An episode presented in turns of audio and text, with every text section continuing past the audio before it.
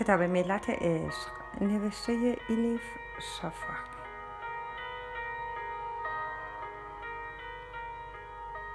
ترجمه ارسران فسیحی.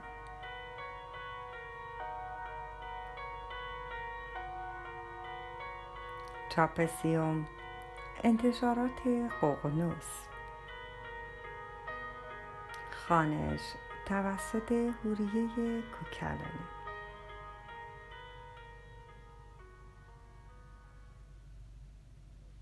شاگرد بغداد رمضان 639 پس از آنکه قاضی القضات و اعوان و انصارش را تا دم در مشایعت کردم به اتاق برگشتم تا ظرفهای کثیف را جمع کنم. یک دفعه دیدم بابا زمان و درویش آواره همانطور خشکشان زده.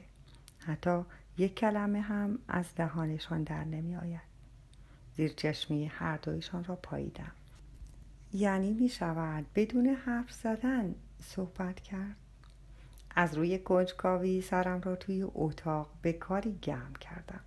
مخدرم ها را صاف کردم اتاق را جمع جور کردم. خورده های نان را یکی یکی از روی قالی جمع کردم. اما پس از چند دقیقه دیگر بهانه‌ای برای ماندن در اتاق نمانده بود. به اجبار. آنها را همانطور گذاشتم و از اتاق بیرون آمدم. سلانه سلانه وارد مطبخ شدم. آشچی دری ظالم تا چشمش به من افتاد شروع کرد چپ و راست دستور دادن. کجا بودی شاگرد تنبل زود پیشخان را دستمال بکش. زمین را جارو کن. ظرفها را بشور. اجاق را تمیز کن. دوده و چربی روی دیوارها را پاک کن. کارت که تمام شد سری هم به تل موش ها بزن.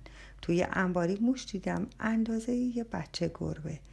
زودی برو بگیرش حیوان بی خاصیت را وگرنه تو را به جای پنیر می‌گذارم لای نان حدود شش ماه از آمدنم به این خانقاه گذشته. اما از همان روز اول آشچی دده دمار از روزگارم درآورده. مرتب برایم نطق می کند می گوید تمیزی عبادت است. عبادت تمیزی است. آدم بیرحمی است. مثل سگ از من کار می کشد خوب می شد اگر میفهمیدم چرا اسم این شکنجه را گذاشته اید تربیت معنوی.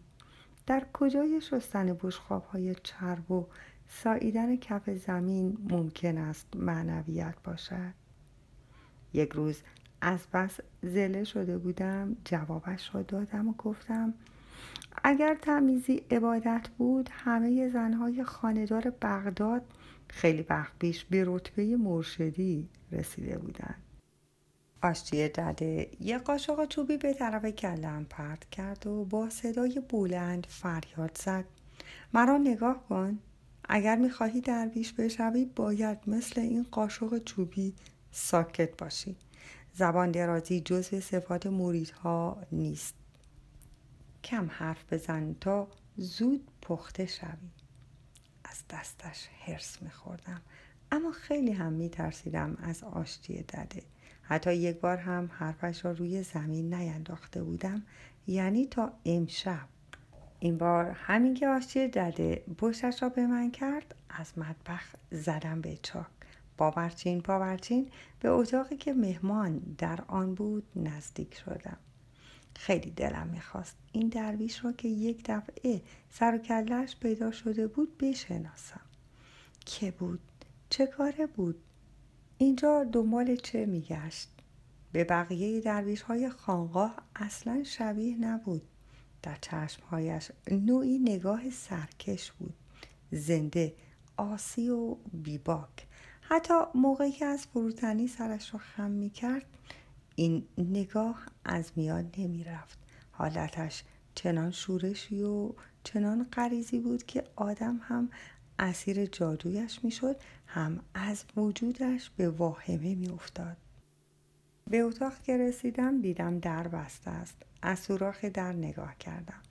اولش چیزی ندیدم اما چشمم که به تاریکی عادت کرد توانستم صورت کسانی را که توی اتاق بودند تشخیص بدهم.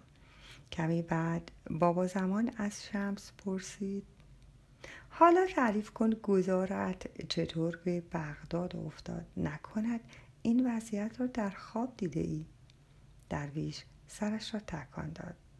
جواب داد نه در خواب ندیدم. راستش من اصلا خواب نمی بینم بابا زمان مهربانانه گفت همه خواب می بینند اما بعضی ها یادشان نمی ماند اینکه یادت نمی ماند به این معنا نیست که خواب نمی بینی شمس تکرار کرد اما من خواب نمی بینم این بخشی از قول و قراری است که با خدا گذاشتم.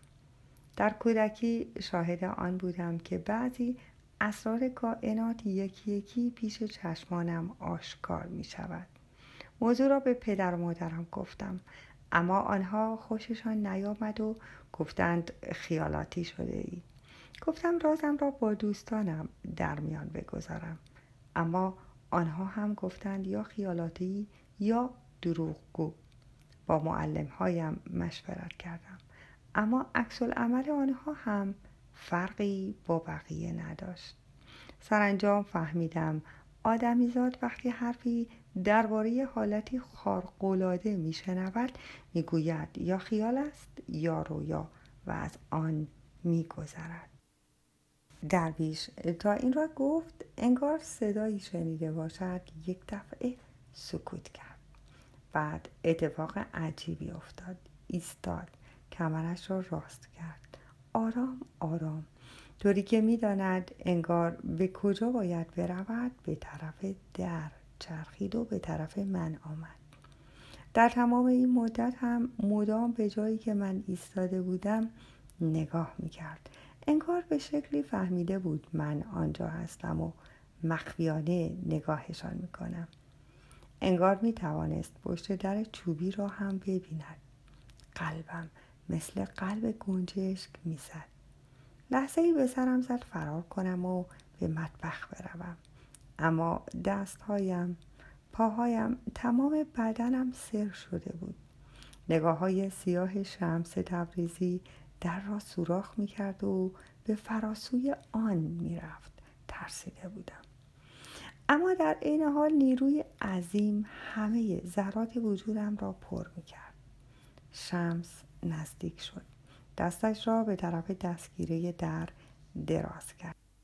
اما درست همان موقع که می توانست در را باز کند و موچ مرا همانجا بگیرد ایستاد. آنقدر نزدیک شده بود که نگاه کردن از سوراخ در هم دیگر فایده ای نداشت. نمی توانستم صورتش را ببینم. آنطور منتظر ماندن به نظرم مثل عذاب قبر آمد. نفسم را حبس کردم و همانطور ماندم. در همان حال بود که شمس باز دوباره همانطور ناگهانی چرخید و از در دور شد و در همان حال حکایتش را ادامه داد.